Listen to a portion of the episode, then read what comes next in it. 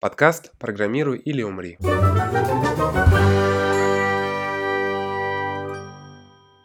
Всем привет! Приветствую вас на четвертом выпуске подкаста «Программируй или умри». А, с вами Владимир Евстратов. И Фанатик Кабал. Всем привет, друзья! Сегодня с нами такой замечательный человек Никита. Мы с ним делали не один проект вместе, и, как ни странно, сегодня мы с вами поговорим о пэт-проектах. А, да, сегодня у нас тема пэт-проекты. Какие проекты выбрать начинающему разработчику а, и вообще все об этом. Что такое вообще пэт-проекты? Что, на ваш взгляд, это? На мой взгляд, это а, проекты, которые мы делаем для портфолио, возможно, монетизируем, возможно, нет. Вот что вы думаете на эту тему? А, да, проекты нам нужны в первую очередь для того, чтобы развивать собственный скилл, для того, чтобы оставаться все-таки в рынке и для того, чтобы завтра не остаться без работы. Ну, более того, это довольно интересно, потому что все зависит от того, насколько а, какую тему ты выберешь. То есть ты можешь, конечно же, делать какой-то там проект, который тебе вообще душа, которому не лежит. Например, я вот сейчас меня не поддержат мои коллеги, да, там фронтенд разработчики, но я, мне, например, не лежит душа к фронтенду, потому что я настрадался, когда учился э, с этими формочками, ты ее вроде склепал, у тебя экран изменился, все поехало, вот, например, не лежит душа, никогда не делал под проекты на фронте, ну, за исключением некоторых, да, а, но я думаю, мои коллеги со мной не согласятся. Я попозже не соглашусь с тобой. Пока послушай. Получается, что пэт-проекты – это в большей степени э, проекты, которые нацелены на развитие скилл, как уже сказал э, Дима, и э, для того, чтобы показать максимально работодателю то, на что ты способен. Хотя некоторые пэт-проекты перерастают или изначально задумываются также для монетизации. Зачем вообще нужны пэт-проекты? Зачем их делать? Уже как бы мы частично на этот вопрос ответили, вот, но раскроем эту тему более детально. Что, начнем раскрывать? Не знаю, вот если за себя говорить, то для меня пет-проекты всегда начинаются с интереса. То есть попробовать новую технологию, какую-то идею. Не знаю, чаще всего знакомство с новыми инструментами только через пет-проекты происходит, потому что надо что-то на коленке маленькое собрать и посмотреть, как оно работает, пощупать его.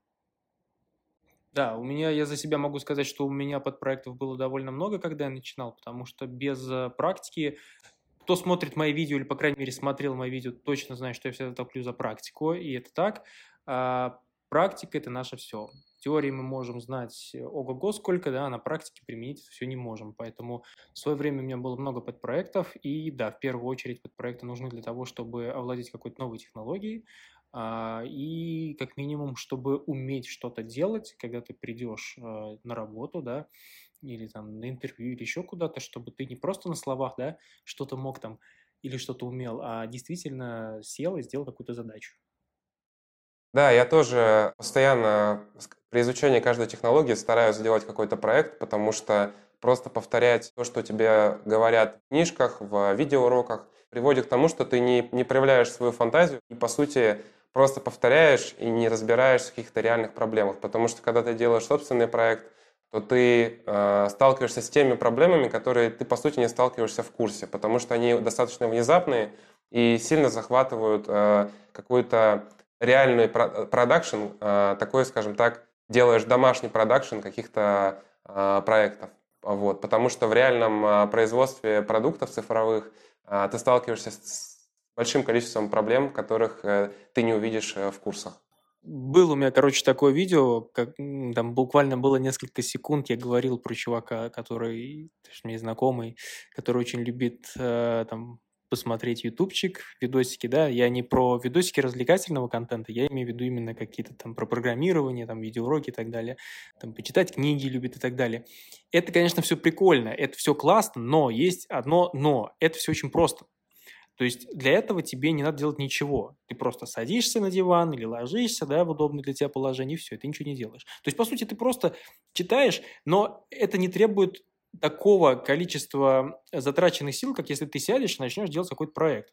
Потому что сидеть и читать, ну ты типа читаешь, ты такой свою совесть как бы заглушаешь, я что-то делаю, я молодец. Но по факту по факту выхлоп будет совершенно другим, нежели ты сядешь и реально начнешь делать какой-то проект, что-то начнешь писать и что-то начнешь изучать. Совершенно разные вещи. И вот там реально будет сложно. Поэтому многие выбирают, типа, посмотреть курс какой-нибудь, почитать книгу, совесть вроде чиста, вроде все четко, да, но как бы по факту потом мы знаем, что такие люди как бы на собеседованиях, как правило, ну, не всегда, да, но э, по своему опыту скажу, проигрывают тем, кто действительно на практике что-то умеет и знает, как сделать те или иные вещи. Никита, думаешь? Да я пока размышляю, конечно, в общих чертах. Не, я полностью согласен, на самом деле. Но это глубокая тема, потому что можно уйти вообще в рассуждение о дофамине. Поддерживаю. Какой стек проекта выбрать э, начинающему разработчику для того, чтобы сделать свой pet-проект? Э, на мой взгляд, э, желательно посмотреть, так как все-таки в первую очередь pet-проект, он развивает твои навыки, да, а навыки ты, скорее всего, в первую очередь развиваешь для того, чтобы устроиться на хорошую работу и проапгрейдиться, да, то есть повысить свой грейд, э, в первую очередь должен посмотреть, какие требования э, у работодателей на ту вакансию э, и на ту специальность, которую ты хочешь попасть, да, то есть если там есть какой-то, а обычно все-таки описывается полно, полноценно стек, желательно смотреть не у джуниор разработчиков, да, если вы уже им являетесь, либо там уже немного разбираетесь в этих технологиях, да, а, а смотреть middle разработчиков, потому что в junior разработчиков а, включают все, что только можно, и вам может показаться, что вы это все должны знать.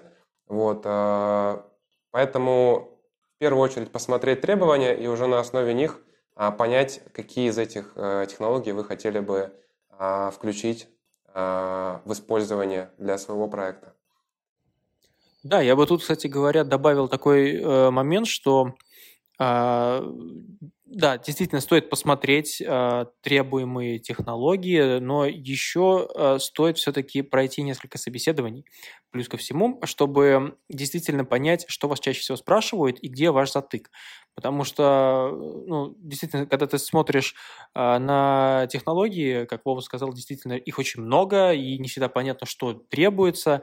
А походив по собеседованиям, вы уже начинаете понимать, что Ага, вот это вот, значит, спрашивают чаще, вот это не спрашивают совсем, а вот это, ну, периодически, но здесь у меня проблем нет. И вы сразу понимаете свою слабость. Вы понимаете свое слабое место и начинаете работать над ним. Вот работайте над своими слабыми местами. Не знаю, я немножко по другому углом на это смотрю. Если мы говорим о начале карьеры, то я приверженец того, что надо вообще с э, слабо типизированных языков начинать. JavaScript. На JavaScript можно все что угодно начать делать. То есть, когда ты только начинаешь карьеру, и у тебя есть большой простор делать то, что тебе нравится в, в рамках обучения, то я за JavaScript. Потому что можно все, что угодно буквально на нем сделать. И серверную часть, и фронтовую, и мобильные приложения, и гибридные какие-нибудь, стационарные приложения, десктопные. Почему тогда не Python? Python тоже позволяет Python делать. имеет не такую большую поддержку платформ, потому что JavaScript Essential. Он для всего подойдет. Ну, я-то, конечно, поддерживаю, потому что я тоже адепт. У нас есть любитель бэкэнд технологий. Но вот на JavaScript, э, на JavaScript, мне кажется, порог вхождения для пет-проектов гораздо ниже, чем у той же Java. То есть, если только начинаешь карьеру, можно начать с простого. Ну, в целом я писал на JavaScript какие-то простые вещи, опять, только когда я учился, да, были у меня, как я говорил, уже у меня было буквально пара pet-проектов, там был JS, там, ну, потому что там, была, там был полностью проект, там был и фронтенд, да, там и был, был бэкенд, поэтому как бы и фронт тоже я делал, там был, э, было не очень много, там был какой-то, я помню, HTML, CSS и Bootstrap, такая штука, я не знаю, она еще актуальна вообще, нет? Нет. Вот, в общем, э, и да, там был просто обычный JS без всяких фреймворков, я не знаю, jQuery там был, это фреймворк или библиотека? Это библиотека. Библиотека, вот. но она уже не популярна. О, короче, у нее недавно вышел апдейт. Вот, видите, апдейт вышел. Рекомендую. В общем, да, вот был такой у меня опыт, ну, не скажу, что мне не зашло, нет, наоборот, вот даже с Джессом как бы проблем никаких не было. Там не, особо вопросов не было, кроме, конечно, типизации. Типа, а что тебе здесь вернется? А хрен знает. Непонятно. Вот. А в остальном мне Джесс, в принципе, нравится. Нормальный язык. То есть холивара не будет. Нет, нет, нет, Холивар точно не будет. JS топ.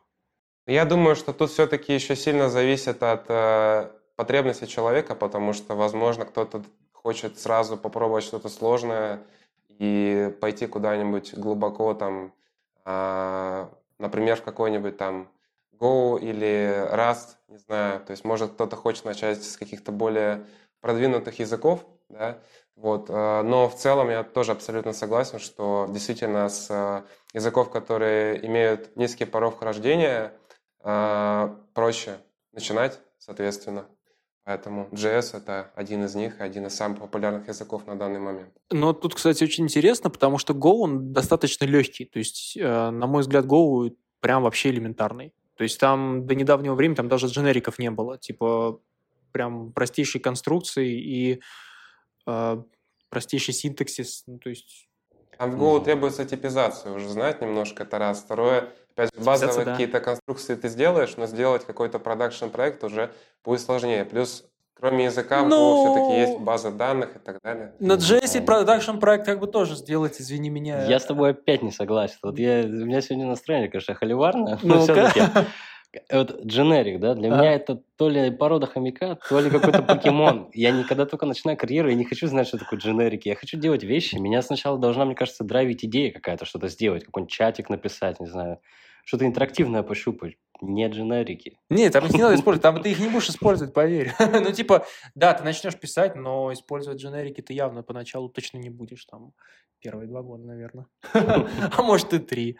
Тогда... То есть, ну, то есть они, они как бы есть, но вряд ли ты будешь их использовать. То есть они тебе просто, скорее всего, не понадобятся для решения тех задач, которые перед тобой будут стоять. Потому что там задачи будут, скорее всего, ну, такого, типа, из разряда крат операций каких-нибудь, типа, прочитай здесь, запиши сюда.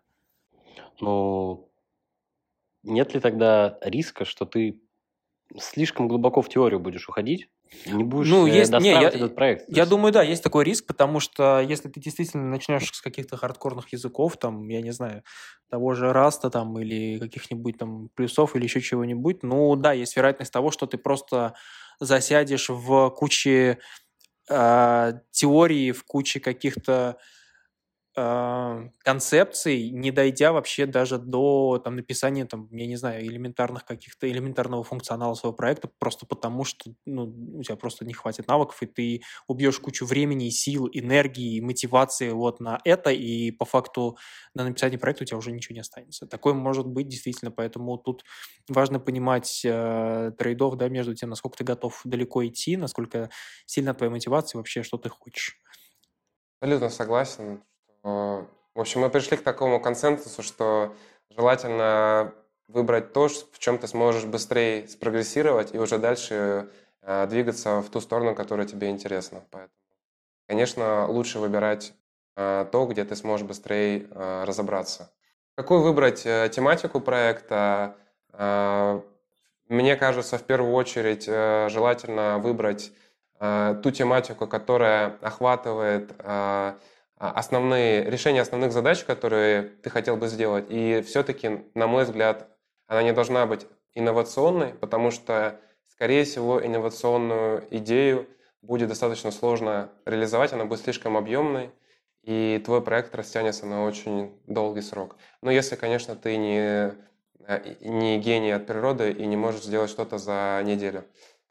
Ну, действительно, если, да, брать тематику какую-то а, там Rocket Science, да, или еще что-нибудь, ну, это уже, наверное, больше не про pet проект, это, скорее всего, уже, наверное, больше либо про фантастику, про, либо про бизнес, ну, то есть надо понимать для чего. Да, действительно, если мы рассматриваем pet проекты, то нужно брать что-то э, более приземленное, потому что, опять, надо четко осознавать, для чего мы его делаем, зачем, какая цель у него. Если мы хотим изучить какую-то технологию, да, ну зачем, типа, нам тогда там изобретать какие-то космические корабли, да, э, для того, чтобы, я не знаю, там проехаться на велосипеде. Типа мы хотим там покрутить педали, ну давайте типа изобретем ракету. Нет.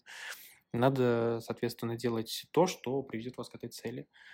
Если для этого достаточно, там, я не знаю, сформировать какой-то там проектик и накидать туда несколько строк кода, и вы поймете, как это работает, а, это окей, все. Ну, как бы вот элементарнейшую идею просто придумайте, и все, какое-то практическое применение. Не надо... Ну, у всех разные драйверы, на самом деле. Кого-то драйвит технический вызов, кого-то драйвит на самом деле и продуктовый вызов. Ты можешь быть программистом, которого драйвит продуктовые вещи. Ты можешь э, пойти как одной дорожкой, сначала придумая идею продуктовую, то есть я хочу чат, и туда уже засовывать технологии, которые тебе нравятся, я не знаю, там, веб-сокеты, еще что-нибудь интересное. Но можно и наоборот пойти. Можно просто собрать огромную кучу, кучу технологий и слепить из них что-то. Там, знаешь, вот э, в первом варианте самое главное, что не нарваться, типа ты такой, ага, меня драйвит там какая-то тема, да, э, но мне надо изучить веб-сокеты, но я такой продуктовый, как бы, у меня есть продуктовая идея сделать чат. Вот главное, чтобы, короче, ты не сделал за год там чат, но веб-сокеты туда так и не вошли. Потому что со временем ты понял, что они там вообще-то и не нужны, а на них еще и времени, например, нету. Э, и в итоге веб-сокетов как бы ты не изучил, но ты сделал классный чат. Ну, то есть тут тоже такой трейдов, да. Ну, Можно в ловушку попасть. Это действительно трейдов на самом деле, потому что вопрос, как ты это будешь продавать потом на собеседовании, допустим. Или куда ты будешь это продавать. Ты же можешь продать, сказать, у меня есть законченный проект продуктовый. Вы же делаете продукты в компании. Я сделал продукт. Да, тут еще важно понимать, а, как вообще преподнести вот эту вот э, фичу свою. Типа, у меня есть продукт, я вообще там занимаюсь какими-то продуктами, а, потому что не все могут оценить такое. Не все, да. Я хочу сказать, что, э, наверное, в принципе, если ты с продуктовой стороны подходишь, главное, чтобы на выходе э, был матч технологий, которые тебе интересны, и идеи. То есть, если ты начал с, с продукта, но при этом подобрал технологии, которые тебе подходят да, для дальнейшего развития, то, в принципе, тоже отлично. И многим ребятам, даже вот я, э, в принципе, про подход, э, даже не то, что продуктовый, а визуальный, да, то есть многие люди хотят что-то увидеть, то есть сначала что-то придумать, нарисовать, а потом уже это делать. Вот. И зачастую многих людей это больше мотивирует, чем, например, даже там само программирование непосредственно. Поэтому если вас мотивирует какая-то идея, и вы на основе этого хотите стать а, разработчиком или куда-то попасть, то это тоже очень круто. И насчет того, что Дима сказал, да, действительно, а, очень такой важный момент, как презентовать работодателю твою идею и почему ты сделал именно такой продукт с такими технологиями. Бывало такое, что работодатели спрашивали, например, у нас, я думаю, что у вас тоже такое было. А, у меня спрашивали, когда а, ты будешь делать э, работу, если у тебя столько пэт-проектов. Вот. И пэт-проекты, они, если ты расскажешь, рассказываешь, а ты, конечно же, расскажешь про них работодателю, потому что это твой показатель а, работы, твое портфолио. Ну, нужно всегда это представлять как проект, который ты сделал для повышения скилла, и для того, чтобы непосредственно быть полезным этому работодателю или, возможно, если работаешь на фрилансе, под этот проект, под эти задачи, которые требуются. Вот. Я могу дать э, такой совет, как можно вот этих вещей избегать. Действительно, бывает такое, то, что ты приходишь на собеседование или еще куда-то, там, хвастаешься своими проектами, что ты такой крутой чувак, ты там вот делаешь какие-то проекты, стартапишь еще, да, упаси Боже, и а, с точки зрения работодателя, работодателя можно понять, а, когда ты будешь работать, если... То есть тут идет конфликт интересов, да? Работодатель нужно, чтобы ты делал работу, ты вроде как хочешь что-то делать под проекты. И здесь уже сразу какое-то такое недоверие получается, и это часто может стать причиной того, что вам отказывают в офере. Так вот, чтобы такой ситуации не было, я сейчас не говорю про тех, у кого нет никакого опыта, я сейчас говорю про тех, у кого уже есть какой-то опыт за плечами, но тем не менее вы продолжаете делать под проекты. Не надо про них говорить в открытом виде вписывайте их в опыт предыдущих мест. Просто придумайте, что я работал там вот на том месте, просто там был еще, да, действительно такой проект, и я успел поработать на нем и сделать какие-то вещи. Просто приписывайте эти проекты и эти технологии в те места работы, где вы были. И все. И не надо выдумывать, что у вас там есть подпроекты. То есть вы говорите, да, я там работал, вот на этом-то месте я делал такие-то штуки. Вы говорите то, что вы реально там делали, там сделали раз, два, три. И плюс еще сказали, а вот еще там была такая-то штучка, я ее тоже сделал. Профит, профит. Кто докажет, никто не докажет, и никто не будет доказывать, никому не надо. Факт, что вы это знаете, это самое главное, что вы знаете, и вы сказали, что вы это сделали без всяких pet-проектов, вы там это делали, это ваш опыт. Все замечательно, у вас есть замечательный опыт, у вас есть э, лояльность вашего будущего, я надеюсь, работодателя, как бы у вас нет никаких огрех со всякими pet-проектами. Профит. Мне сразу вспомнилась еще такая мысль, э, опять же, спрашивают, э, Блин, сейчас я забыл. Сейчас, секунду. Ты говорил, у меня прям пришла в голову мысль тоже на тему того, что спрашивают про когда ты будешь работать. Еще какой-то момент. А, нет, нет, нет, нет, не про конкурентов. Просто мы с Олей всегда вот реально вот рассказываем про свой проект, и у нас вот прям ряд возражений идет, типа нахрена вы их делали и так далее. Вот. Ну вот у меня второе возражение, которое у меня тоже бывает, то, что типа конкурент, ну вот скажи про это. Мне кажется, это не очень возражение. Ну почему? Ну какой тебе конкурент? Ну, блин, ну реально, типа, некоторые переживают. Даже переживают, если ты э, условно там где-то подрабатываешь, условно на полставки у конкурентов, то тоже типа, что ты там что-то, какую-то информацию им передашь. Ну, типа, э, ну, конечно, да, это такая... Ну, конфликт интересов в чистом да. виде. Раз ты подпроектишь, может, ты там еще будешь где-то подрабатывать на стороне, типа вот В целом, то, что ты не сфокусирован, ты мог да. бы после работы отдыхать.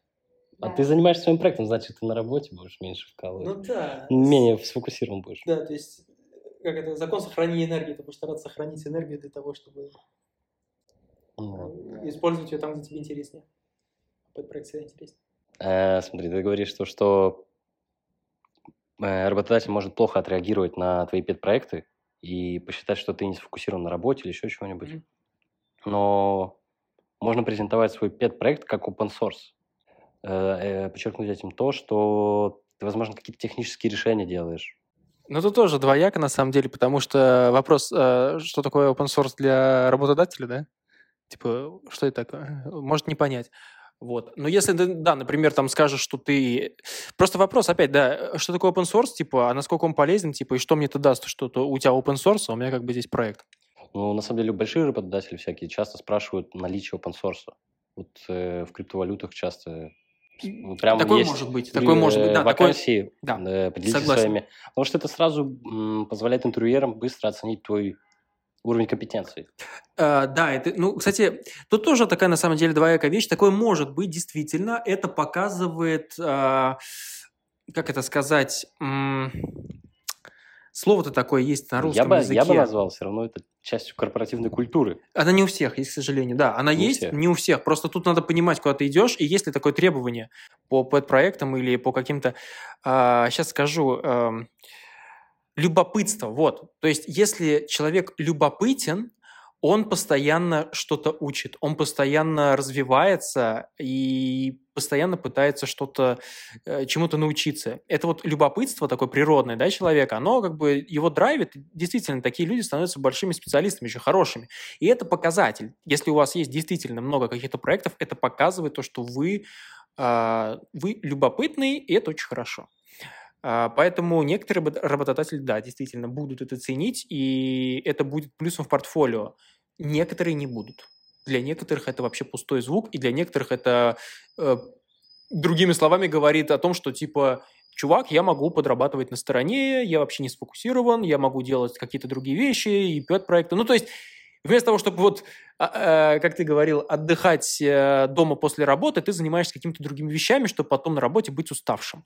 Ну, то есть надо понимать все-таки, с кем ты разговариваешь, нужно это, не нужно говорить. Ну, то есть это уже опять включать голову надо и отдавать себе отчет, просто нужно это говорить или нет. И как тоже, это преподнести. У меня тоже было про open source, э, потому что э, есть несколько чуваков крутых, которые э, контрибутят в React, и я собеседовался как раз э, с несколькими ребятами, которые участвуют в open source проектах, и они спрашивали, и вот то, что Никита тоже говорит, действительно, это очень круто, и это показывает э, навык твоей работы в команде, в глобальном, твой глобальный опыт, потому что все-таки open source проекты не захватывают разные страны, э, очень распределенные команды, да, и, соответственно, это показывает, что ты знаешь версионность, ты знаешь Э, этикет э, взаимодействия с другими разработчиками, как минимум, как создавать там issue, да, так, как описывать там свои проблемы, ты это в курсе, и эти навыки очень ценятся работодателями, как минимум, да, ну а как максимум там твой вклад и твой код, который ты можешь показать, если он вошел там в итоге там в релизную, в релизную версию, то это вообще супер, там, это будет показатель. Для, для кого-то, как сказал э, Дима, да, это будет неважно, да, но для кого-то это будет важно. Еще я вспомнил такую вещь. Э, работодатель может сказать, что твои пэт-проекты не э, соответствуют реальному коммерческому опыту, и то, что они не котируются, то, что ты должен обязательно иметь опыт работы уже в 10 реальных проектах, а твои проекты вообще им не важны, потому что ты сделал их без команды, без э, менеджера, без э, коллег. И вот на это возражение, опять же, можно всегда привести много ответов, а, которые, возможно, не будут восприняты, но в любом случае ты их можешь привести. А, то, что каким образом вообще начинающий разработчик может попасть в большой проект и сделать какой-то вклад. Никто ему не даст это сделать, да?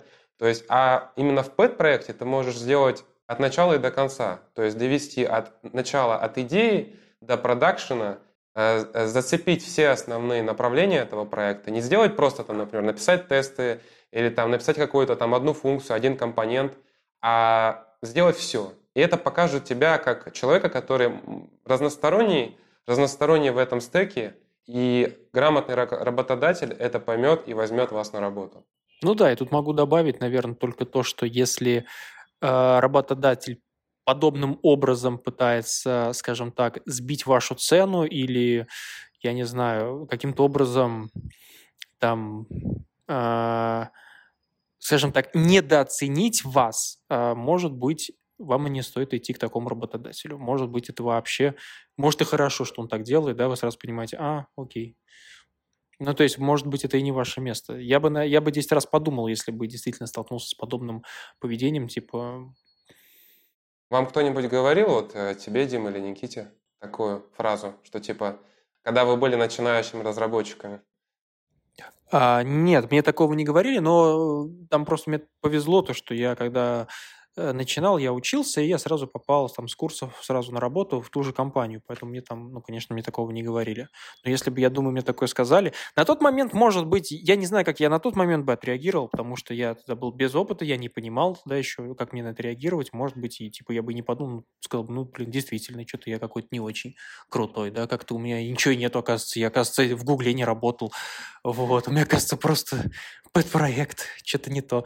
Вот, но сейчас, конечно, я понимаю, что нам не по пути было бы с таким работодателем. Вот и все. Я когда искал работу первую, у меня резюме слабое было, потому что у меня не было опыта работы. И, соответственно, я мог, мог подкрепить свое резюме только пет-проектом. И весь мой э, гид-репозиторий состоял из проектов, из пет-проектов и различных тестовых заданий на те рабочие места, куда меня просто не взяли. Поэтому, да. Еще такой важный момент, вот, например, э, если говорить про разработку, то основное портфолио всегда лежит в GitHub. То есть, конечно, можно показывать, э, можно показывать код, скидывая архивом, э, показывая демонстрацию экрана, вот, но, конечно, желательно, и в любом случае тебя спросят твой GitHub, вот, что нужно для того, чтобы показать проект на GitHub? Нужно создать как минимум репозиторий, правильно? Что нужно сделать еще? Нужно уметь пользоваться гитом. Ну да, как минимум, чтобы закоммитить туда код. Не, можно на самом деле там аплоудер есть. Я вот именно, если бы с позиции трудоустройства делал, подходил бы, то я добавил бы парочку своих проектов и форки.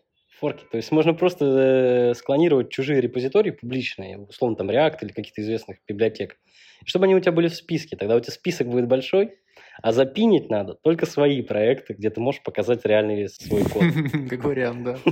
И никто не будет проверять, делал ли ты пиар или нет. Главное, что у тебя есть форк. Да, количество кода всегда лучше. Не, ну хороший лайфхак. Я думаю, все так делали. Особенно, когда ты первый раз регистрируешься в GitHub, ты думаешь, блин, тут можно скопировать себе проект. Да, это круто. Э, ну и на тему э, GitHub, я думаю, что важно э, сделать для своих пэт-проектов описание, чтобы ребята, которые будут смотреть, там, медлы, сеньоры, там, тем лиды, да, кто будет смотреть твой код, они для начала прочитали описание, что ты вообще задумывал этим проектом, да, и потом уже смотрели исходный код. Делали вы ли описание своих проектов? Вот, и часто ли вы вообще пишете ридми? А, так, если говорить про работу, это постоянно на работе, обязательно, прям must have.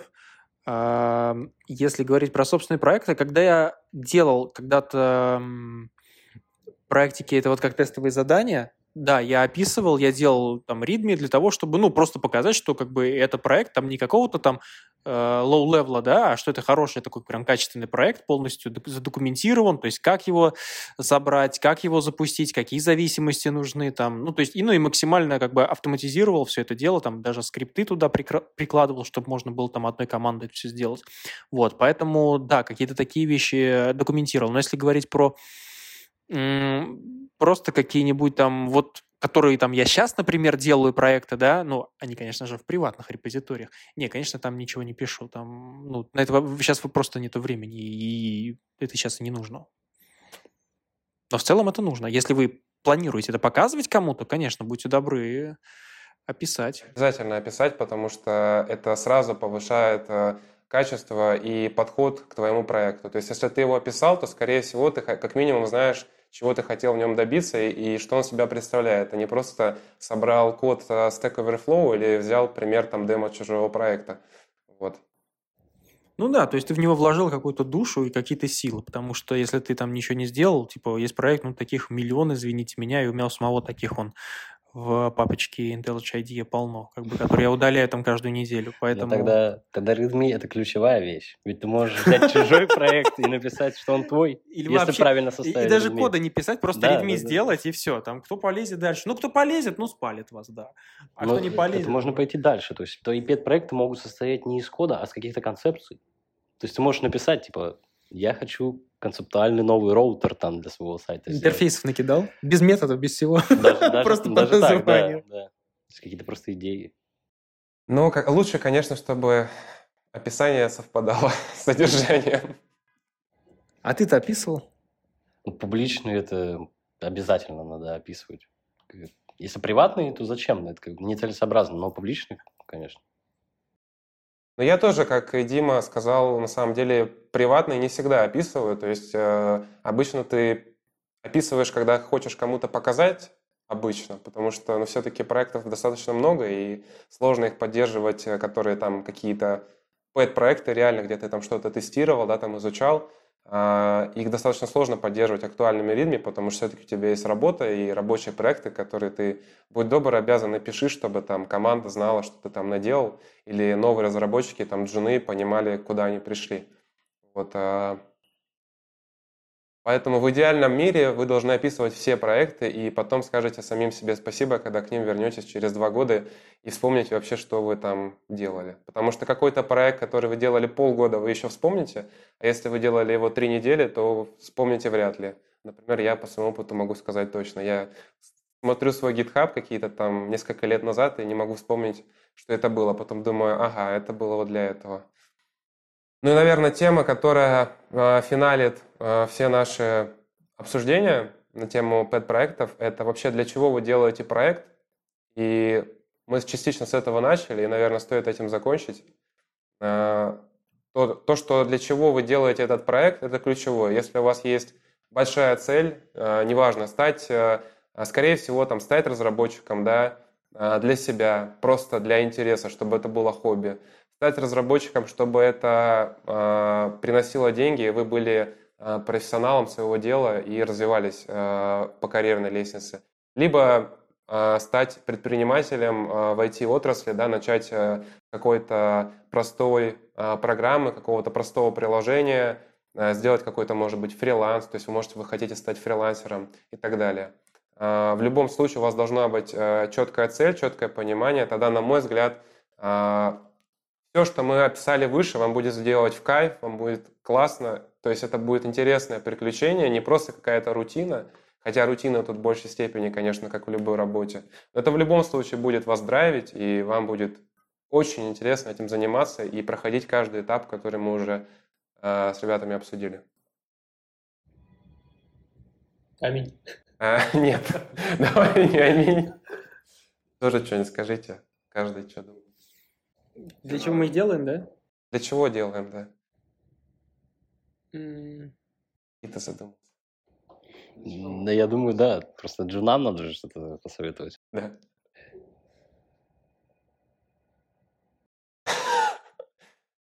Не идите в IT.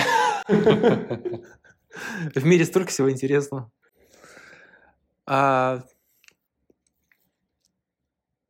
возвращаясь еще раз к тому, что я сказал, а, теория это классно, книжки это здорово, видосики это круто, но практика — это база, это очень важно. Без этого как бы вся ваша теория, она разлетается в пух и прах, потому что без практики, ну, как бы вы не можете сделать ничего. Точнее, что-то можете сделать, но, скорее всего, это будет совсем не то, что другой чувак будет с практикой, но пускай без теории, но он сделает гораздо больше и гораздо лучше, чем вы там с кучей теории, но не понимая, где эту теорию нужно применить на практике.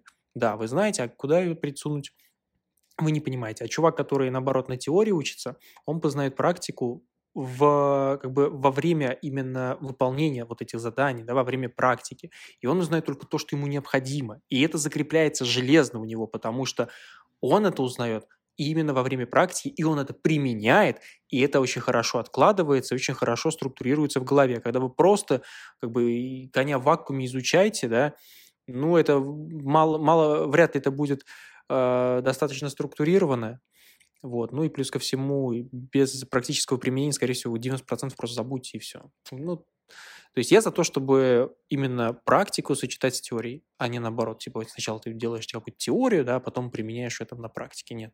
Скорее всего, она у вас вылетит из головы, и на практике вы там толком ничего не примените. Вот и все. What do you think? Ну, продолжая твою идею, я бы сказал, то, что эта практика может быть еще и приятным времяпрепровождением, потому что ты делаешь интересные для себя вещи. Тебе самое главное, есть свобода выбора, когда ты делаешь пет-проект, никем не ограничен. Ну да, ты, считай, ограничен только временем, как бы, и своей фантазией. И все. Ты можешь делать так, как ты хочешь.